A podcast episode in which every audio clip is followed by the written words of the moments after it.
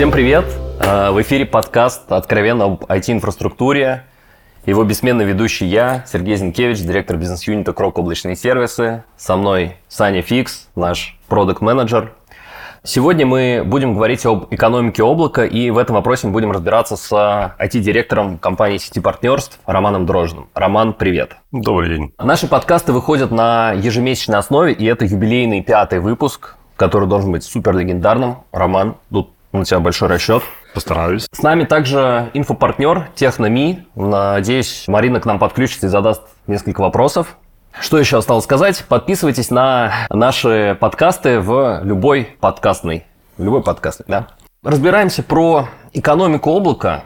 Роман, ты опытный облачный пользователь, уже не раз как компания заказывал облачные услуги.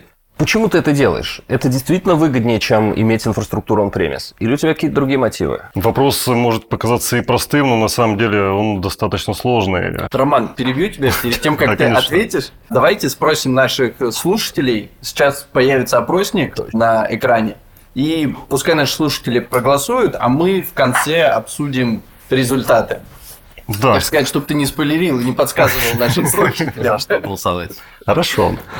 Попробую ответить неоднозначно, потому что однозначного ответа нет. Здесь все зависит, очень сильно зависит от э, конкретного случая, конкретной компании, конкретной задачи. Потому что облако – это не панацея ни в коем случае. Но, наверное, все уже об этом знают. Мы живем э, с облаками бок о бок не первый год, может быть, уже и не первый десяток лет кто-то.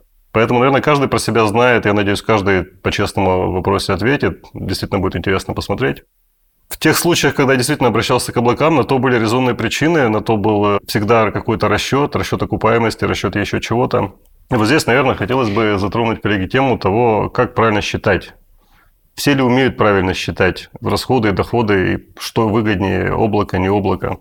И, наверное, сегодня мы в течение диалога будем подчеркивать те моменты, которые явно не стоит забывать, не стоит упускать, а кто-то, может, упускает, но вот этого точно не надо делать. Их сразу не перечислишь, потому что их великое множество, и они, как я и говорил, уже зависят от конкретного случая. Но, тем не менее, один из, наверное, таких интересных, которых стоит почерпнуть сразу, это фонд заработной платы, который, к сожалению, многие упускают при расчетах покупки железа, софта у себя и игнорирования облака. Ну, тут момент какой, ребят, у меня люди есть уже, они мне получают какую-то зарплату. Они вот же так, у меня и так есть. Так это не работает, да, это всегда надо считать и смотреть. Вот, Сань, давай тебе попробуем спросить. Облачные плюсы, они в целом достаточно известны, да, ну то есть ты получаешь ресурсы прямо сейчас, гибко, сколько тебе нужно, но процесс покупки у компании, да, он сильно отличается, чем процесс покупки у человека. Человек там, не знаю, сегодня ему показали рекламку как-то, не знаю, он потрогал предмет, да, он показался тактильно классным, взял эмоциональная покупка, да. У компании есть против этого защитные механизмы, да, отдел закупок, там техническое задание и, по сути, вес каждого параметра. Вот если мы сегодня говорим, все-таки засколпимся, по большей части будем стараться про это говорить, про экономическую составляющую. Сколько обычно весит цена в структуре принятия решения, а сколько весит вот остальные плюсы? На самом деле, по моему опыту, цена в среднем варьирует где-то 30-40% от, если мы берем там 100%, это вот максимальное количество баллов, которые ты можешь получить в конкурсе. И вот по цене в среднем это где-то цена занимает 30-40%. Но порой хочется отметить, бывают конкурсы вплоть до 70%. То есть для кого-то цена может быть даже и важнее, чем техническая составляющая. Но такие конкурсы, они реже проходят стандартном это где-то 30-40%. Остальное это пополам делится, это у нас техника, то есть это там фичи в облаке, это сравнение там функциональных особенностей. И последняя частичка, там, опять же, 20%, это опыт.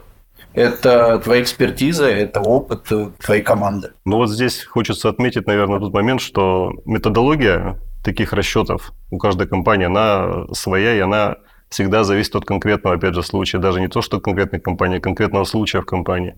И правильно составленная методология, правильное разделение по баллам, оно действительно приведет к успеху. Но тут очень просто можно ошибиться, расставив баллы, не подумав, это приведет к тяжелым последствиям, все что это понимают. Поэтому да, мы сегодня, как я и говорил, несколько раз будем возвращаться к тем моментам, которые надо посчитать, которые надо правильно оценить и в свою методологию внедрить, так или иначе. Но опять же добавлю, что даже если у тебя будет лучшая цена, это не дает тебе стопроцентной гарантии, что ты забираешь этот конкурс. Потому что тот, у кого будет вторая цена, он получит не 0 баллов, а тоже какую-то оценку. При этом, если он по технике проходит, то это выведет его на первое место. Поэтому говорить, что цена в конкурсе снижает все, точно так нельзя говорить. Ну, то есть, допустим, я соответствую половине ТЗ, зато я в два раза дешевле. Какие-то конкурсы я, наверное, все-таки выигрываю. Вопрос, на самом деле, насколько будет следующий после тебя по цене отставать, и если он будет на 100% соответствовать ТЗ, то у него есть большие шансы выиграть. Okay. И тут, наверное, еще к методологии возвращаясь и к вашему диалогу по поводу того, кто выиграет, кто не выиграет, какая бальная оценка. Есть такой параметр, как сертификация тех или иных моментов. Она порой 100 баллов где-то. То есть без нее просто конкурс не выиграете. И этот момент тоже надо учитывать при расчетах облака, не облака, потому что процесс сертификации собственного оборудования, собственно, ПО и людей, он достаточно длительный и достаточно затратный, а здесь в облаке мы получаем его сразу. Давай попробую поделиться своим опытом. Зачастую, когда сравнивают облако с закупкой on-premise, частенько говорят, вот же объем вычислительных ресурсов, ну там, не знаю, 1000 vCPU, там 4 терабайта памяти, там Диски. дисков. Да. И вот у меня аналогичная спецификация на железо. И типа кажется, что облако что-то подороже выходит там в горизонте трех лет. Роман, корректно ли это сравнение? Нет, некорректно, потому что как минимум а, не учитываются затраты на людей, о чем мы сказали в самом начале. Здесь нет затрат на обслуживание, я имею в виду запасные части, возможно ли их поставка скоростная. То есть очень много моментов. Ну и потом свое железо, если оно поставлено в одном ЦОДе, это опять же риск. Ну, то есть цоды тоже горят. А тут стоит добавить, что помимо этого в облаке с ЦПУ, рамом и диском сразу и сеть идет, а здесь тебе надо докупать ее. Помимо этого, если ты размещаешь оборудование у себя, то это охлаждение, это электроэнергия, это поддержание помещения, в котором у тебя будет находиться твое оборудование. И закупка оборудования – это всегда капитальные затраты. Мы а следовательно... Говорим даже еще об интернете, который надо завести от нескольких да. провайдеров в обязательном порядке. Да, для отказоустойчивости. Помимо этого капитальные затраты, и эти деньги никто бесплатно не дает. То есть это либо лизинг, это либо кредит, либо ты берешь эти деньги у компании, но, опять же, она не дает их бесплатно. То есть компания внутри себя еще и дает Конечно. эти деньги под банковский процент. Конечно. Ну, аналогичный тому. Роман, часто слышу, мы говорим, что облака – это операционные затраты, и это удобно, но вот в мире корпоративных заказчиков у меня, наоборот, возражение такое, что да нам у нас же компания публичная, или, может быть, даже мы не публичная, но у нас есть акционеры, которые считают свой успех, в том числе через стоимость компании, через ее капитализацию. Соответственно, нам интересно все, что наращивает капитализацию. И вот на одной стороне, получается, у IT-директора есть удобство, гибкость, эластичность, какая-то довольно большой объем фичей, ну, то есть облака все-таки это еще помимо там сети охлаждения, это еще, конечно, там, не знаю, PaaS, сервис, ну, то есть это намного больше, чем просто железо, да, сравнивать по вычислительным ресурсам, ну, не до конца корректно. А на другой стороне есть интересы финансового директора, который говорит, мне бы капитализацию увеличить, Роман, закупай. Здесь, на моей практике, по крайней мере, я очень часто слышал подобные вещи. Действительно, OPEX и CAPEX часто раскладывают на два полюса. Но, тем не менее, опять же, в практике у меня это все-таки не IT-составляющая, это финансовый инструментарий, который для финансового директора не составляет труда из OPEX сделать CAPEX, из CAPEX сделать OPEX наоборот без проблем. То есть это бумажная работа финансистов. Это, мне кажется, совершенно не относится к рассматриваемому IT-директорам вопросу.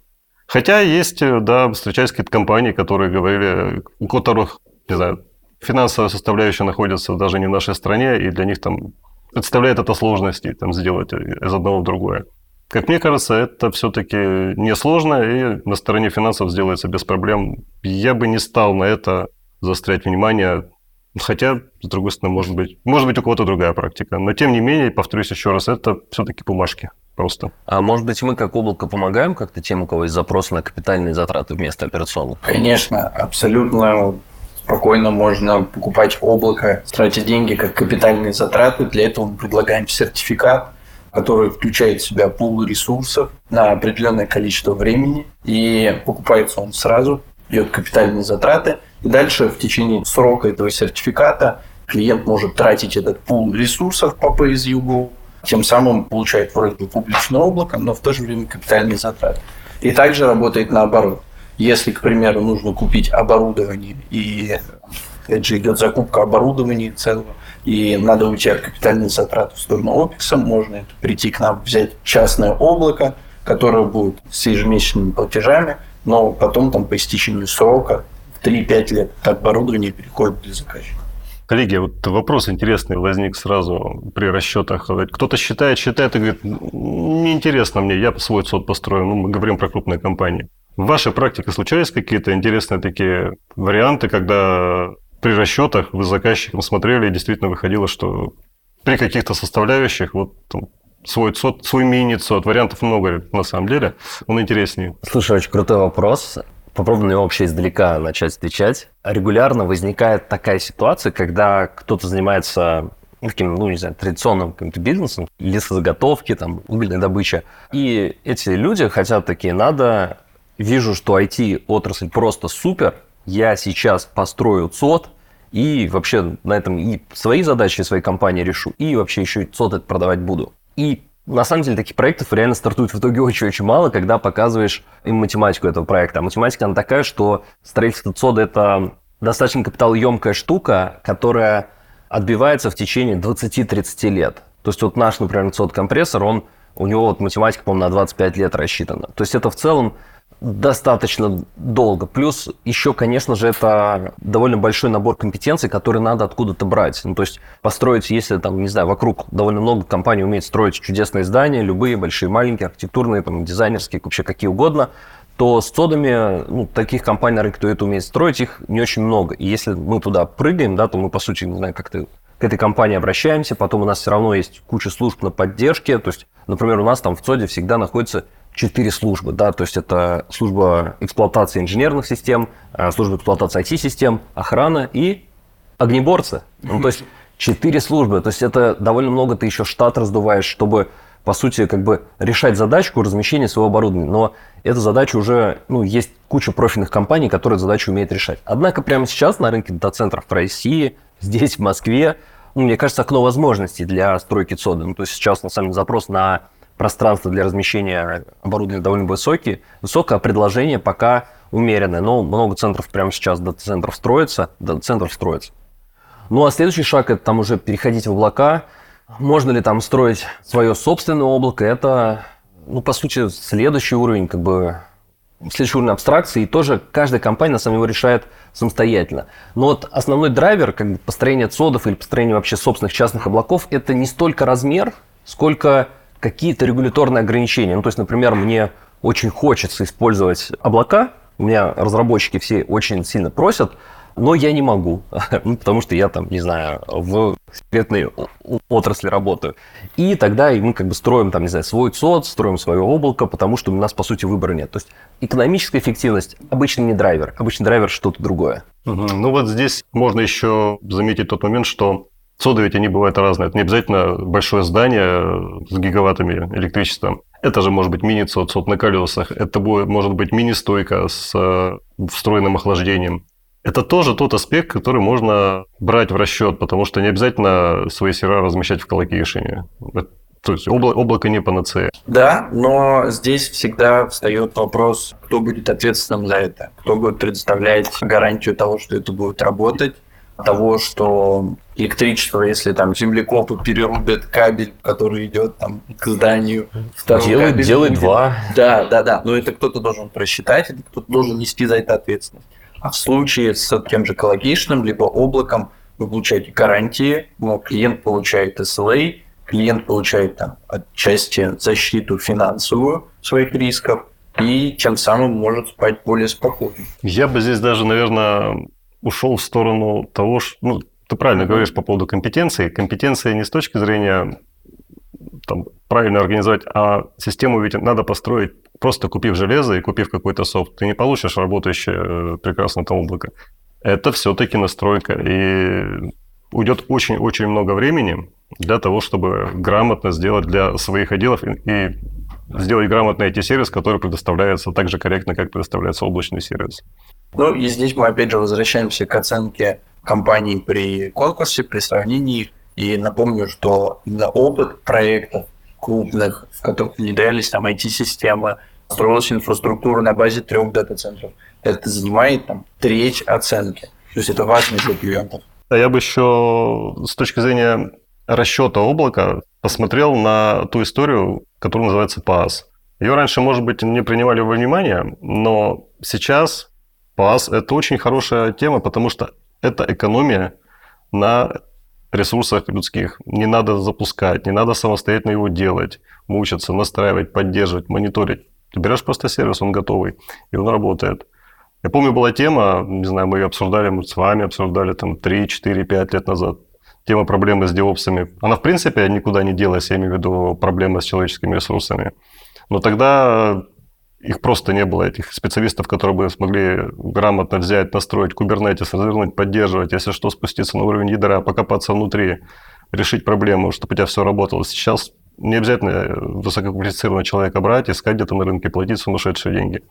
Можно просто пользоваться PaaS-сервисами, они гораздо проще, удобнее и комфортнее в ряде случаев. Опять же, все исключительно case-by-case.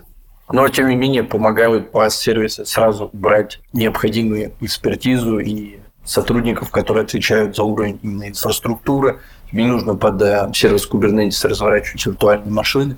Просто нажал и получил сразу конечный сервис. Поэтому, конечно, это экономия. Да, и часто, наверное, звучит такая фраза time to market. Мы как-то не всегда, может, на нее смотрим с каким-то, вернее, всегда смотрим на нее с каким-то удивлением и думаем, что это что-то не наше, это что-то там на Западе. Нет, на самом деле, когда компания пытается запустить, ну, я сейчас условно возьму, marketplace свой, свою площадку сделать, и мы хотим это сделать сегодня и сейчас, IT-директор обращается к своему отделу и говорит, ребят, мы вот сможем, так у нас хватает компетенций. Ну, нам надо изучать, мы вот это, мы, мы в технологиях не разбираемся.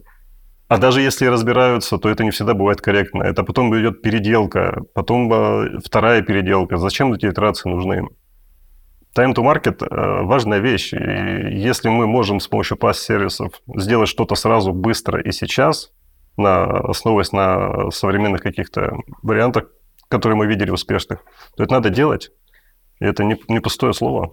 А, давайте чуть по контексту попробуем выровняться. Сань, ты сказал по сервисам, да, ну, то есть самый популярный у нас, наверное, Kubernetes как сервис, там еще у них база данных доступна, да, там Postgre, Mongo, Elastic.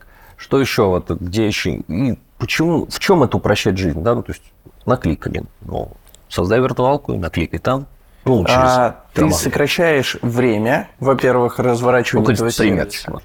Пример. Тебе нужен построить отказоустойчивый кластер Kubernetes. У нас это делается просто поставив галочку и выбрав три площадки. Все. У тебя разворачивается сервис, настраивается сеть между твоими виртуальными машинами. У тебя строится там туннелирование трафика, у тебя все поднимается, поднимается арбитр и так далее. В случае, если ты это делаешь самостоятельно, то, во-первых, тебе нужен опыт, ты должен как-то научиться это делать. Ну, то есть нет людей, которые сразу рождаются с этими зданиями. Если у тебя есть эти знания, то это время выделить. Тебе требуется договориться с информационной безопасностью, которая, например, контролирует облако и отвечает за сети, чтобы тебе выдали доступы, чтобы тебе открыли порты. И все это занимает огромное количество времени. То есть добавляется бюрократия в связи между отделами. И тем самым там, разворачивание какого-то кубернетиса, который может занимать у нас там, 15 минут, то и меньше, приходит в несколько дней если ты это делаешь надо, самостоятельно. Надо иметь в виду, что это же надо еще и поддерживать. Ставить да. обновления, патчи. То есть вы тратите флот людей для того, чтобы сидеть, ну и плюс мониторинг дополнительный в любом да. случае. То есть вот этот флот, о том, чем мы сказали в самом начале, он почему-то всегда упускается из виду. Это же не просто зарплата, это налоги, которые платятся на флот. Это все, все можно и нужно считать в обязательном порядке. Да, здесь многие забывают, что считая фото, требуется еще налоговую составляющую фото не забыть добавить, которая тоже составляет процент. А, вот у нас в комментариях Константин Береснев запрашивает, хорошо бы вывести формулу полного расчета стоимости в Excel. Мы регулярно делаем эти сравнения так называемым TCO, Total Cost of Ownership, совокупная стоимость владения – котором у нас есть, по сути, шаблон, где мы закладываем железо, виртуализацию, ресурсы, ну, сравниваем с облаками. Естественно, там есть фото, естественно, там есть стоимость денег.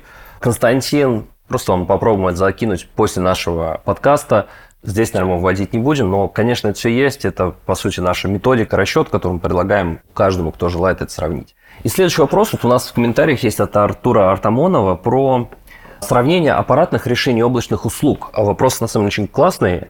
Как сравнивать сравнимое? Да? То есть мы как бы поговорили, что облако это еще и ну, больше функциональности поверх вычислительных ресурсов, но также это какое-то количество, там какие-то процессоры, у вас в облаке какие-то процессоры, там какие-то диски воды. Как вот эти попугаи сводить, да, ну, то есть по сути, там, не знаю, процессоры везде разные. Как сводить, как сводить ЦПУ к ЦПУ? На практике, как мы делали, ну, например, при сравнении того или иного облачного провайдера, у нас есть э, рабочий кластер из нескольких машин, которые участвуют в работе. Ну, например, э, там, контур-тестирование. Мы его полностью разворачиваем в том же самом виде у другого провайдера и запускаем тесты на процессоры, на сеть, на диски внутри, и потом в табличке для себя сводим с правильной методологией, что для нас важно, что для нас интересно. Поэтому здесь как-то так сравнивать, это всегда только исключительно под вашей конкретной задачей. Что вам важно? Вам важно быстродействие сети, вам важна э, работа дисков, еще что-то. Вам то, то есть параметров много, тут не перечислишь все. Да, вот по поводу еще раз таблицы с тем, что сравнивать. Таблицу можно составить, вернее не таблицу, а список тех моментов, которые важно не упустить. Но самое важное, взяв эту таблицу в руки, правильно поставить оценки каждой строчки, что для вас в вашем случае, для вашего конкретного сервиса важно. И тогда, наверное, можно попробовать посчитать более-менее правильно. Мы как-то помогаем сравнивать сравнимое? Конечно. Ну, то есть, во-первых, есть возможность сравнения в облаке там тоже низкочастотных процессоров, высокочастотных процессоров. Есть возможность сравнить там, количество ядер, памяти, это здесь довольно просто. Все, что сложнее, ну, то есть тут уже идет возможность там, тех же процессоров с разной частотой, ну, примерно уже мы понимаем, там, сколько ядер высокочастотных нужно для того, чтобы сравнить там, с более низкими. В целом, исходя из опыта, конечно, разные инфраструктуры можно и нужно сравнивать. Дополню, как мы делаем, то есть даже у нас там в облаке, по сути, годы идут, да, мы закупаем разные процессоры, а отдаем какие-то vCPU, да, и нам надо, чтобы эти vCPU от разных там серверов были похожи друг на друга. Как мы это решаем? Мы разбиваем, ну, то есть физические ядра на виртуальные, ну, ЦПУ на vCPU, и замеряем производительность утилиты, так называемый NBench, который выдает какие-то попугаи. И уже вот эти попугаи мы между собой, по сути, сравниваем, нарезаем таким образом, чтобы у нас vCPU были примерно одной производительности. Ну, точнее, у нас были одной производительности, то, что мы называем vCPU там, от какого-то поколения, чтобы они были той же самой производительности. Поэтому задача сравнения, она на самом деле есть, и к ней надо подходить грамотно. На самом деле, очень, получается, Артур, был очень крутой вопрос, потому что даже чаще мы сталкиваемся не столько сравниваем с он-премис, с закупкой, а сколько с разные облака дают разные vCPU, и, там, не знаю, кто-то дает производительнее, кто-то менее производительный, а менее производительный, а у них, значит, себестоимость пониже.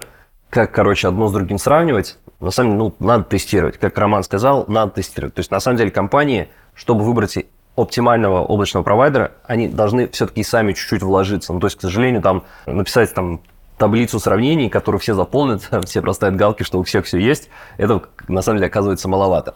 Я практически случайно упомянул нашу таблицу, которую мы делаем в Excel для сравнения TCO, и вижу кучу комментариев, что хотелось бы мне посмотреть, хотелось бы мне посмотреть. Конечно, мы ее отправим вообще всем, кто пишет об этом предложением или ставит плюс, но чем больше плюсов за раз поставите, тем быстрее мы вам пришлем, тем, кто мало да. плюсов поставит, пришлем через 5 минут после тех, у кого много плюсов. Я бы еще, наверное, коснулся одного момента, который, как мне кажется, выходит за рамки расчетов. Ведь что такое облако? По большому счету, мы переносим некую ответственность с штата компании на контрагента, в качестве которого выступает облачный провайдер. Ведь э, не секрет, что там, для IT-директора всегда головная боль для сервисов, которые работают 24 на 7. Вдруг что-то сейчас случится, что я буду делать, кому я буду звонить, где у меня кто выходной, как у меня эта проблема будет решаться. И вот, а как она решается на практике, в принципе, ведь у каждого, наверное, были нюансы. Все, как бэкап не сделали, не проверили, все пропало. Там, не знаю, вирус зашифровал базу данных с 1С, восстанавливаем все руками. Это же было наверняка у каждого. Ну, то есть, как есть шутка, да, кто-то делает бэкапы, кто-то теперь уже делает. Так и здесь. И вот... А... Ну, в корпорат уже, уже все делают. Да. Уже так давно занимается IT, что уже все Момент делают. переноса ответственности, он тоже, его тоже можно оценить в каких-то деньгах, потому что это спокойствие личное, да, и в выходные не надо прыгать и скакать, потому что есть э, облачный провайдер, у которого есть 24 на 7 штат, который все это поддерживает. Не надо думать про вылетевший диск, еще про что-то, про то, что там э, лицензия где-то кончилась, что-то еще проспали, сертификат забыли нужно вложить в оборудование. Тот момент, который держать надо в голове и иметь в виду, что при переходе из э, своих железок в облако вы сразу получаете вот этот большой плюс. Невозможно его оценить прямо сразу в конкретных вещах, но каждый IT-директор для себя понимает его точно. Конечно, а в случае, если требуется дальше масштабироваться, то облако это, мне кажется, просто нет ничего проще, чем масштабироваться в облаке. Если мы сравниваем там, особенно в текущем, там, в прошлом году, когда часть вендоров ушло и тебе нужно закупить оборудование, то это опять же для тебя нагрузка, это выбор, это опять же там цена ее, которая была нестабильной тем самым там масштабироваться очень тяжело в сравнении с тем, чтобы просто расшириться в облаке, так как эти задачи переносятся на облачного провайдера. В том году ты прав, что действительно там цены штормил, да, ну курс скакал, да, по сути, да. даже помимо самих каналов, которые в том году очень сильно поменялись, если сглаживать углы, а, то еще и курс, конечно, очень сильно влияет на цену оборудования. И у областных провайдеров он тоже влияет, конечно, у нас тоже, ну, к сожалению, там отечественных серверов достаточно мало, там и когда курс очень сильно подрос, все облачные провайдеры на самом деле немножко так запереживали и подняли цену. А, Было. Компании немножко запереживали, что им действующий провайдер начал поднимать цены как-то не очень контролируемо и, по сути, без переговорного момента. Но потом курс откатился, как-то паника уложилась, и все облачные провайдеры, которые подняли, дали заднюю. Но кто-то ушел, Но кого-то удержали. Те, кто, те, кто снялся, да. те уже снял. Вот здесь уже интересный снялись. момент, да, можно отметить, что ведь э, контракты с облачным провайдером бывают разные. Бывают контракты офертные, когда мы платим по той цене, которая на момент оплаты. А бывают контракты на фиксированную стоимость. Причем фиксированную стоимость в рублях. Кто-то может сказать, ну, неинтересно. В какой-то момент было неинтересно, но поверьте, те, у кого такие контракты были на момент э, там ковида, 22 года, еще чего-то, ну, им понравилось. Слушай, нас тоже регулярно просят как-то зафиксировать курс, ну не курс тарифа. Внутри года обычно никаких проблем, там на два года, ну чуть-чуть поуговаривали друг дружку. А если просят дольше, то обычно мы идем навстречу, но мы говорим про коридоры индексации. Ну, то есть, типа, если доллар там в каком-то коридоре, то мы там на сколько-то процентов индексируем. И в целом это на самом деле встречает много понимания, потому что, ну, у многих там ну, составляющие, то есть фоты это, конечно, рубли, там, а оборудование это, ну, по сути, долларовая составляющая, которая, ну, к сожалению, там не всегда от нас там бывает зависит. Давайте попробуем прочитать еще там пару вопросов. У нас их очень активная сегодня аудитория. Пишите еще, мы постараемся на все ответить. Я бы еще, наверное, посмотрел на историю, когда мы делаем расчет, ну, допустим, лизинговый расчет покупки своего оборудования. Сегодня упоминал о том, что вот есть заказчик, он пришел, сказал, вот у меня все посчитано на три года, у меня все окупается. Даже если мы туда воткнем все составляющие, о которых мы сегодня сказали, вот, постараюсь не забыть все-все-все, и у нас что-то получается, интересное, интересное в том, в том плане, что мы можем сделать это свое, то здесь надо не забыть, что мы в данном случае там, на 3-5 на лет фиксируемся по конкретному набору ВЦПУ, РАМа, всего прочего.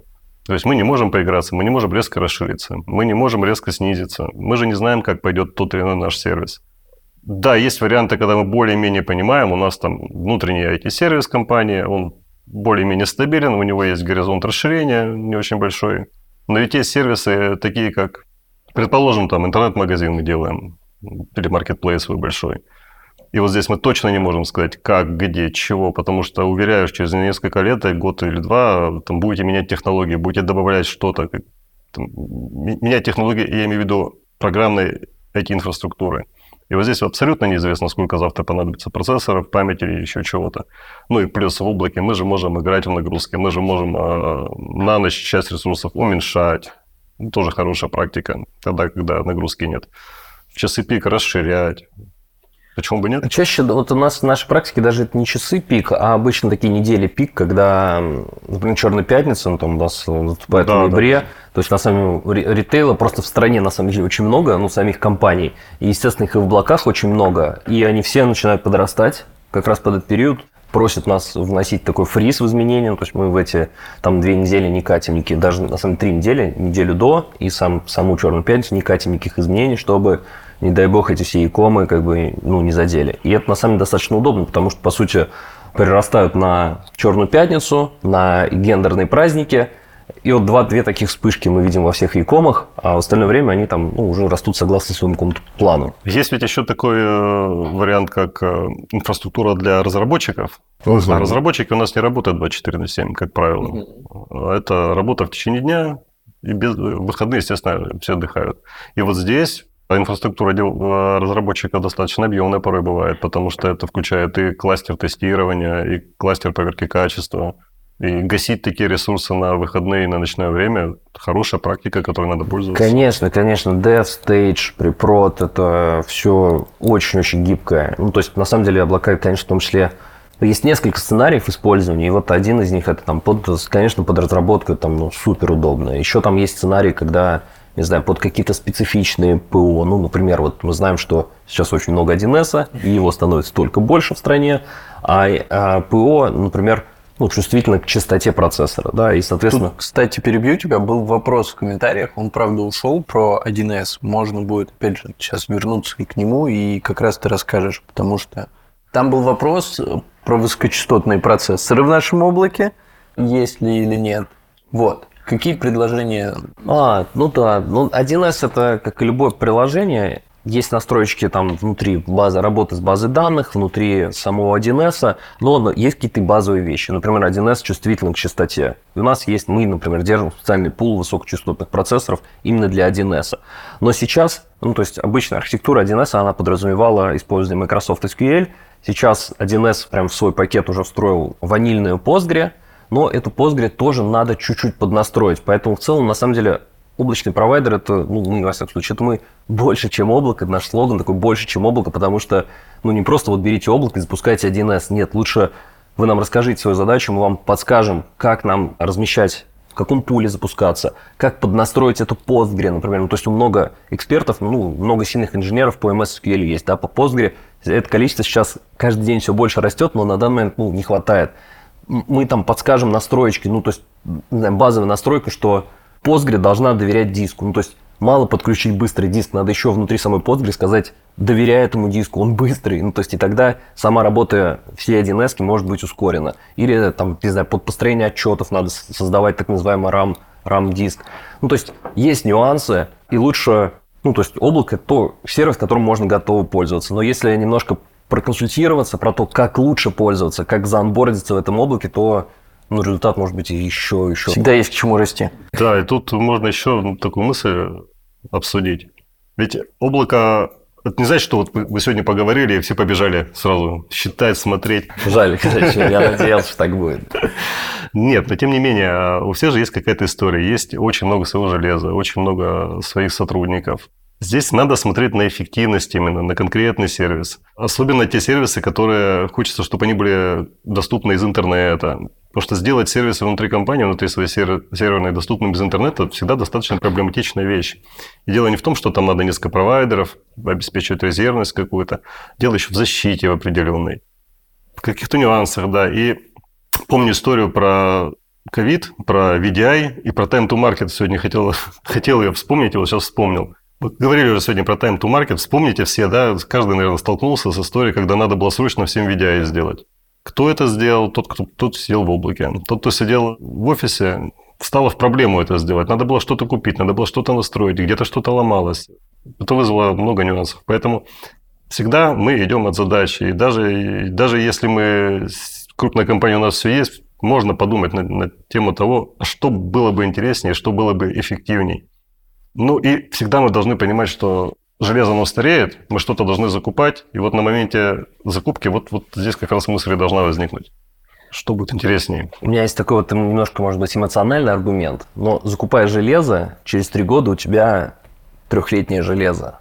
А закупая облако, у тебя через три года сервис, который за три года обновился, куча фичей вышла, сервис разросся, у тебя потребности уже разрослись, и ты все это можешь удовлетворять. Это еще один пунктик в табличку для понимания того, что он, да, его оценить нельзя в деньгах, может быть, хотя, может быть, можно, кто-то может сможет посчитать. Но мы говорили, что не все пункты денежные. Конечно. И от этого, опять же, как я уже говорил, цена не не главную роль играет. А если вот говорим про фичи, а здесь Роман Кривоногов задает хороший вопрос. Да. Каких фичей не хватает облакам в первую очередь? Ну, в первую очередь, все хватает. Да, да, да, вторую порядке. Как мне кажется, для современных компаний, современные это те, кто ну, я не буду их называть современные, хорошо, по-другому скажу. Для компаний, которые занимаются разработкой продуктов, разработкой эксплуатации продуктов каких-то, ага. не вывод просто своего сервиса на какие-то машины, а эксплуатация продуктов, самое важное – это характеристики облака с точки зрения здравого и здорового API с точки зрения тех сервисов, которые внутри есть э, по измерению каких-то низкоуровневых э, VPN-каналов, которые строятся через API быстренько, а не вручную. Вот, наверное, это тоже момент, который надо... Ну, опять же, он зависит от того, что вы делаете. Разрабатываете ли вы приложение, или вы просто хотите 1С вынести, чтобы она доступна была снаружи. Ну, это другой немножко разговор. Здесь, наверное, вам не важно будет, есть там API, нет API. Развернули машину вручную, поставили, настроили, оно у вас работает. Саня, ты как наш продукт прокомментируешь, про какие фичи необходимы больше всего? Ну, самые популярные, как мы уже говорили, это Kubernetes сервис, это ну, то есть DBS? ты говоришь о PaaS-сервисах, которые Да, да, да. Потому что лет 10 PaaS. назад, да, про PaaS, извини, что перебиваю, наверное, никто особо-то и не думал, и не доверял, наверное, им. Что, ну что такое PaaS? Кто-то где-то мою базу данных родненькую, не знаю, не готов. Сейчас это прям, э, это важно, да, PaaS-сервисы у провайдера, наличие их, причем э, с хорошими отзывами и хорошо работающих, это прям интересно. Любой клиент, который приходит в облако, первым делом спрашивает, какие у вас есть PaaS, какие сервисы доступны, покажите, расскажите. Это сейчас вот прям пик, наверное, популярности, и облака сравнивают в том числе очень часто именно по количеству этих пассов. Ну и про доверие Рома очень верно сказал. Ну, то есть, на самом деле, облачные провайдеры, мы все боремся с вот, доверием к облачному провайдеру, но... Ну, мы, мы же понимаем, да, что вот э, вы сегодня упомянули немножко момент про то, что провайдер несет ответственность, финансовую в том числе, как ты, Саша, сказал правильно. Что это за финансовая ответственность? Это финансовая ответственность э, не за бизнес, который вы теряете в случае чего-нибудь. Это финансовая ответственность, как правило, про те деньги, за которые вы не получили ресурс, потому что он простаивал. Как правило, это этим ограничится. Хотя, если кому-то удается заключить более-менее интересный контракт на возмещение каких-то э, бизнес-выпадающих ресурсов, ну, это интересно. Здесь вот как раз вопрос есть от э, Андрея Алексеенко, от Андрея Викторовича Алексеенко про финансовую ответственность. Действительно, ты прав, что обычно облачные провайдеры ну, компенсируют те ресурсы, которые ну, там, могли работать нештатно или с каким-то коэффициентом, но он вряд ли больше. И на данный момент текущая практика это не компенсировать больше, чем месячный чек. А компания, конечно же, может потерять намного больше. Да? То есть есть репутационные риски, есть ну, не то, что месяц не работает, да, не работает там что-то 3 часа, но, например, мы не купили шашлыки, не купили мангалы в нашем магазинчике и недополучили миллиарды денег. А на это ответ такой, что, конечно, тут ну, это речь про упущенную выгоду, и популярное, ну, хорошее решение – это страхование риска. Однако вот по нашей практике, на самом деле, про страхование киберрисков, ну, то есть про страхование рисков IT, это ну, то есть мы этот вопрос начали первый раз проработали еще лет пять назад, ну, то есть еще был 2018 год. На самом деле мы с тех пор очень часто про это говорим, но таких проектов, которые реально застраховались, вообще ну, очень-очень мало в штуках. И это ну, не знаю, на самом деле, как-то я сейчас вижу, как какое-то возражение, которое, ну, как будто нас просто на прочность проверяет. На самом проверяют, спрашивают, но не страхуются. Нет, ну это там этот процент, наверное, точно такой же, как страхование у себя внутри своего же э, сервиса. Я вообще что... не уверен, кстати, что у себя кто-то страхуется. Вот, вот мы к этому и приходим. То есть попытка попросить это облачного провайдера – это определенная боязнь, не стоит бояться, надо просто резервировать ресурсы. Облако это не то, что вы положили и забыли. Облако это и бэкап из него тоже надо делать. Как я говорил, дата-центры тоже горят. И в этом смысле провайдеры, имеющие несколько дата-центров с э, метрокластерами, со связкой, они выглядят привлекательно. Ну, конечно, надо делать э, отказоустойчивую, катастрофоустойчивую инфраструктуру. Используйте два, используйте три дата-центра. Да, да, да, это все так. Давайте пойдем к вопросам от нашего инфопартнера да? А, Техноми. Марина, если ты здесь, подключайся, пожалуйста.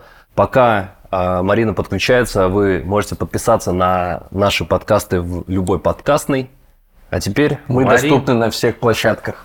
На всех площадках. Привет, как меня слышно? Слышно чудесно. Как, как у тебя настроение? Настроение отличное. Спасибо большое, что позвали. Очень дискуссия у вас сегодня интересная. Я вам каверзные вопросы, честно говоря, готовила, но вы, по ходу дела, на них на все ответили уже практически. И поэтому я немножко так обобщу, попытаюсь, наверное, один вопрос задать, но большой. Вот э, Давай. как э, Сергей сказал, вот, но не все пункты в экономике облака денежные, то есть приходится учитывать еще много всего другого. А Роман не единожды уточнил, что вообще все зависит от кейса конкретного, что там, как у конкретной компании происходит. Поэтому довольно сложно все сразу это посчитать, но я все-таки попытаюсь вас попросить. Вот есть такое у многих компаний убеждение, да, что у себя там надежнее там все хранить, все делать, ра- рассчитывать и так далее. Вы его в какой-то степени развеяли. Ну и пытаетесь это сделать практически каждый свой эфир. А вот насчет цены... Спасибо, что смотришь, раз знаешь, Да, что мы да, пытаемся смотрю. сделать каждый эфир. Вот насчет цены у себя все-таки дешевле или в облаке дешевле, можете, может быть, ну, примерчики привести, пусть без названий, пусть это будет какое-то вот отвлеченное что-то, но хотя бы вот чтобы было понятно, в каком случае у себя может быть дешевле, а в каком случае, безусловно, облако – это выигрышный вариант. Вот так вот. Как вам? Давайте я попробую, наверное, сказать. На самом деле масса случаев, когда у себя дешевле. Например, вам нужен сервис не отказоустойчивый, не надежный, но вполне работает. Если, если будет стоять два дня, ничего страшного не случится. И у вас есть под него железо, и оно простаивает. В этом случае вам платить лишние деньги за что-то нет никакого смысла совершенно. Ну, например, там у вас есть место, где хранится страховые копии, два-три места. У вас эти ресурсы свободные. Зачем вам их сбрасывать в облако? Пусть они лежат у вас, так даже может быть надежнее с какой-то стороны. Простой пример. Ну, или там какие-то ресурсы под что-то.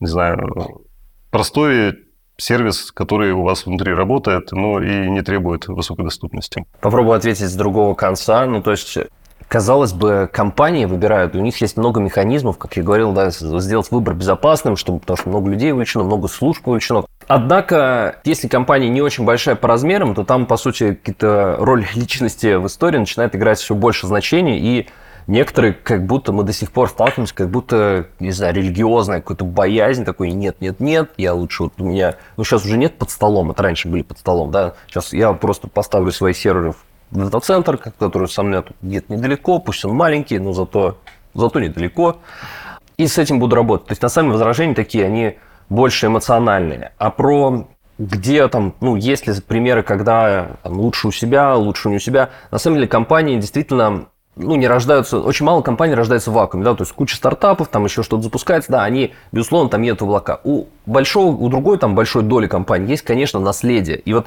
когда Роман говорит, если у вас есть железо, да, оно же не появилось из вакуума, но оно действительно откуда-то могло быть, потому что мы раньше закупали, у нас там были какие-то, одна политика, был один IT-директор, там одна какая-то политика безопасности, сейчас у нас там, не знаю, стало полегче, мы стали, можем, можем уже пользоваться там внешними средствами. Ну, то есть, например, кстати, один из драйверов похода в облака, потому что командам разработки и командам эксплуатации, и командам DevOps удобнее пользоваться облаками. И если ты как работодатель такой, нет, нет, нет, у меня все в он-преме, то ты точно зауживаешь воронку найма. А это прям проблема. Ну, не совсем, Сергей. Здесь не совсем, потому что внутри можно выстроить тоже историю для девопсов и разработчиков К- точно такой конечно, можно. Правда, конечно. это ресурсы. И если она есть уже внутри компании, эта экспертиза, ну, Конечно, тут конечно. можно и поиграться. И, конечно, можно, но это все равно там, э, тебе нужно тратить тогда ресурс на, по сути, построение облака внутри. Правильно И ты это как бы оттягиваешь ресурсы оттуда, чтобы сделать здесь, хотя это просто доступно сегодня, да, тебе не нужно своих драгоценных девопсов тратить на то, чтобы сделать среду для разработчиков удобной у себя, если это уже доступно в облаке. Ну, типа, приди, возьми. Ты говоришь про наследие, и правильно, этот термин мы сегодня не упоминали, но стоит над ним задуматься, ведь компании появились действительно не вчера. Правильно ты говоришь, стартап появился, у него нет ничего, у них ни серверной, порой даже офиса нет, э, сразу облако. Они даже не рассуждают на эту тему. А если вы работаете 30 лет на рынке, А если, У вас- а если 130? да, да, у вас что-то, вы про облака узнали там 15 лет назад от силы, еще думали, там, что облака куда-то там, не знаю. И вот сейчас, да, кто-то задумывается, но у кого-то уже готовый ресурс, они у себя сделали, там, не знаю, VMware своя развернутая, полностью для девопсов устраивающая тема. Они, а- API есть точно такое же. Я тут добавлю, касаемо ты начал говорить по поводу разработки и проще там в облаках, используя сервисы. Но стоит отметить, что многие компании, особенно у которых там внутри там, банк с кучей проектов и продуктов, и как посчитать, сколько стоит этот про- разработка этого продукта. И это варианты какие? В облаке можно просто завести новый проект и посмотреть по биллингу, сколько ресурсов было выделено, сколько это стоило для компании. А в случае, если это он прем, то тебе нужно либо строить свой биллинг, что не так просто, либо ты просто не можешь оценить затраты на развитие этих Ну, продуктов. это целая такая задачка для задачка Со финансовая. звездочкой. Да, но отвечая на вопрос Марины, все-таки я вспомнил пример, когда ну, лучше он прям. Если у тебя power серверы, которых просто в облаках нет, то лучше их там купить. Ну, в общем, если какое-то особенное железо, ну, и на самом деле, там, не знаю, ну, Power Server все-таки сейчас совсем редкость. Ну, например, под какие-то задачи тебе нужно там четырехсокетное железо или... Ну, и real-time исследование. Ну, в общем, какие-то вот такие немножко не типовые истории. То есть облака это, конечно, там, ну, под большой скоп задач. Но если у тебя какая-то там совсем выколотая история, то, наверное, я действительно лучше как-то обслуживать, заниматься ей самостоятельно. Ну, еще ведь есть варианты с э, законодательными ограничениями определенными. Когда мы говорим про банки, про связь, Банки. про что-то. А Банки сейчас, слава богу, вроде им делают там послабления, и их тоже подталкивают в сторону облаков. Есть один их регулирующий ГОСТ 57580.1 для финплатформ. Вот мы недавно, месяц назад, получили оценку соответствия, что мы ему соответствуем, и поэтому банки уже тоже все меньше и меньше барьеров перед облаками. Марин, ну как, вроде ответили на твой вопрос, или мы А, уже, ответили, прям или мы уже такая- вообще не на него ответили? Прям такая дискуссия у вас получилась. Мне кажется, это вообще отдельная тема уже даже. Вот, кстати, про банки, если в следующие разы расскажете, будет интересно, потому что у них действительно с регуляторикой там всякие разные штуки прям классные. Давайте я вам просто вкидываю, ну, вдруг получится. Это да, про банки у нас э, в пайплайне, ну, короче, в будущих выпусках вас ждут ну, не только банки, но в целом вопрос информационной безопасности, потому что это важно, про него говорят, и мы его тоже у себя, конечно, будем затрагивать. Банки, да, это интересная тема на самом деле. Сергей, наверное, много может рассказать про клетки, про отдельную охрану. Для меня это просто реальность, с которой мы как бы работаем. То есть тут меня это, не могу сказать, что как-то огорчает, не огорчает. Но в любом случае, эта тема интересная, согласен. Ну что, давайте попробуем пробежаться по вопросам. Вот вопрос про вот Никиты Шорникова, про другие сильные игроки, в чем конкурентное преимущество Крок. Ну, то есть рынок облачных провайдеров туда на самом деле очень большая цена входа. Ну, то есть, если сейчас ты захочешь стать облачным провайдером, это на самом деле огромная проблема, потому что нужно, нужно, нужна команда разработки, которая довольно много, ну, уже, то есть, облака развили, те, кто на рынке, они уже очень развиты. Ну, то есть, выйти там с готовыми фичами, как бы, не у всех получается. Мы, ну, не будем сейчас называть, но некоторые команды пробовали купить там готовые решения, пробовали это предлагать, и ну, это прям целая проблема, ну, то есть это барьер. Поэтому, ну, все, кто на рынке сейчас есть, это уже очень-очень сильные команды.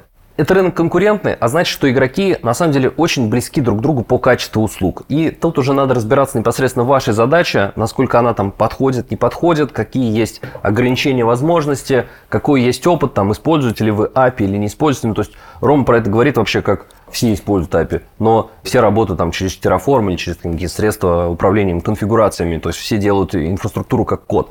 На деле не все. Ну, то есть кому-то как бы важно, например, графический интерфейс посильнее, кому-то журнал действий, ну, Cloud Trail важен, чтобы мы там все видели, безопасники все видели, как там, кто там что создал, кто удалил. Кому-то важно, не знаю, подключение к Security Operation центру. Ну, то есть, может быть, облако там, не знаю, побольше, поменьше, но зато там мы мониторим его получше. По сути, у всех есть и возможности, и ограничения, и вот ответить так широко, там, в чем мы здесь, лучше, хуже. Ну, то есть, мы, мы лучше в том, что мы много лет на рынке, мы, по сути, работаем с корпоратами, мы знаем эти вот особенности требований, и мы умеем под них подстраиваться и их решать. Ну, то есть был пример сегодня про 1С, вот есть пример про безопасность, есть вот этих примерчиков, они вот так вот копятся, копятся. Например, там много вот банков упоминали, они зачастую банки друг с другом общаются по каким-то, шифруют каналы как-то по-особенному, там, не знаю, через Эстеру, континенты. И, например, есть правило шифровать через железный appliance. И, соответственно, этот appliance надо поставить в ЦОД, как бы завести туда канал связи, оттуда отправить. Ну, то есть мы вот это умеем. Это наша отличительная черта. И является ли это такой супер конкурентным преимуществом фичой облака? Ну нет, конечно, для нас вообще мелочь, как бы поставить железку и как бы завести туда трафик. Но есть облачные провайдеры, которые закрытые соды, для них это по сути проблема. Поэтому кому-то это является конкурентным преимуществом. Но как бы писать на первой странице, что мы умеем железки в ЦОД ставить, ну, смешно же. Как Ну почему? Нет, некоторые провайдеры не умеют. ну, действительно не умеет, но я говорю, что это как Нет, некоторых- Если я напишу, я умею в свой ЦОД поставить железку, такой, ну, это не удивительно. А, а что еще? Может, там еще холод есть? Как бы? Ну, есть, конечно, это же ЦОД. Я вижу интересный вопрос про ЯС и ХАС. Вот я, наверное, Автононим сразу отвечу. Кто это? Вскрывай карты. Я считаю, что здесь э, надо смотреть гораздо глубже. Давай Кому, начнем. кому- Вот можно, можно- в принципе... Что такое IaaS, IaaS облако, публичный HaaS? Hardware as a сервис – это а, аренда оборудования, плюс там виртуализация, мониторинг. Ну, то есть, Это то же самое, но вы, вы в аренду взяли железо целиком. Да, да, и без там облачных фичей, без, Да, многих, и без это очень многих. Специфическое решение здесь как раз. Да, сейчас, э, как мне кажется, мы уже Сегодня столько говорили про PaaS, да, мы уже уходим от головы IaaS. Это классно, если у вас есть DevOps, специалисты, вы взяли инфраструктуру как код, написали, все сделали самостоятельно, все у вас свое, но это редкий случай. И не всегда удобные, потому что вы начинаете очень сильно зависеть от своей команды. А команда – это всегда какие-то люди, специфичные люди. Мы все знаем, кто такие системные администраторы, и, и много шуток про них знаем. Поэтому однозначно могу сказать, что ХАС не интересен. Сколько раз я его считал, для меня лично в моей практике ХАС вообще никогда не, не сработал. Хотя смотрелось э, при первом подходе интересно, ну, в понимании, я могу купить железо, я могу им владеть. Но в итоге получается, что нет. И тем более, как только ты начинаешь понимать, что сервисы паса поверх всего этого нужны обязательно. А в хасе они отсутствуют. Да, а в хасе их нет. То вопрос сразу отпадает. Спасибо за комментарий. Давайте двигаться к концу. Мы чуть попробуем подрезюмировать. Мы сегодня подвиг... сравнивали облака и он-премис, и выяснилось, что это на самом деле очень сильно разные решения, и ну, в нашей воронке, если честно, не пересекаются те, кому нужен премис и облака. Ну, то есть, потому что и там, и здесь есть какие-то плюсы. Вот уже облака между собой сравнивать, это целая задачка, да, то есть нужно тестировать, нужно смотреть, что такое там VCPU к VCPU, разбираться про цены. Но ценовой параметр, как мы поделились нашим опытом, это 30% весит в принятии решений, может быть 50%, но далеко не 100, ну, то есть далеко не 100. Мы сказали, что мы умеем помогать сравнивать э, TCO между собой, и у нас есть чудо Excel, ну не знаю, а чудо Excel, мы готовы поделиться. Если вы этот момент пропустили, напишите сейчас там плюсик или поделитесь Excel про TCO, мы обязательно ей поделимся. Если у нас будет таких запросов вообще очень много, мы, может быть, какой-то, там, не знаю, вебинарчик проведем, где мы просто, я покажу всем, как ей пользоваться, что мы с чем сравним, сравним там несколько конфигураций и посмотрим, что когда в итоге выгоднее. У нас был опрос сегодня. Опрос! Просто хочется понять, э, как коллеги ответили. Да, кто в итоге чем как, как это накладывается на те наши рассуждения, которые... Да, мы видим, везде он прям, сто процентов. За что- мы делали целый час? Он, прям тоже очень хорош. Ну, все Так, подходит к своему а, Ого, у нас около четверти пользователей здесь присутствующих пользуются собственным железом, и две трети пользуются гибридной моделью. Ну, и там чуть меньше четверти облаками. Я еще вспомнил, что хотел прокомментировать вот это про облака, не облака. То есть хороший корпорат – это 50, 100 или 100 плюс информационных систем. И если, например, 8 информационных систем заехало в облака. Это что такое? Это, конечно, гибридная модель. И неудивительно, что гибридная модель и у нас лидирует, потому что это, ну, и здравый смысл подсказывает, что она должна лидировать. И, ну, это, по сути, путь такой. То есть ты держишь глаза открытыми, больше сервисов пользуешься, и действительно, где это полегче разнести, где это поудобнее, где повыгоднее, ты просто... Ну, кстати, этот опрос и есть ответ на вопрос нашего партнера сегодня. О том, где лучше. Лу- Лучше там, где вашему сервису комфортнее. И гибридная модель как раз это и демонстрирует. Ну, на данный момент, да. Я думаю, что доля облаков, вот мы будем, мы будем этот вопрос задавать раз в год нашим слушателям. И думаю, что будем, будем видеть, как облака, долька облаков растет. Ну и гибридная модель, не знаю, мне кажется, всегда будет высокая. Да? На сегодня все. Спасибо, Роман. Спасибо, Спасибо. Саша. Давайте заканчивать. Спасибо вам огромное. Всем спасибо и до скорых выпусков.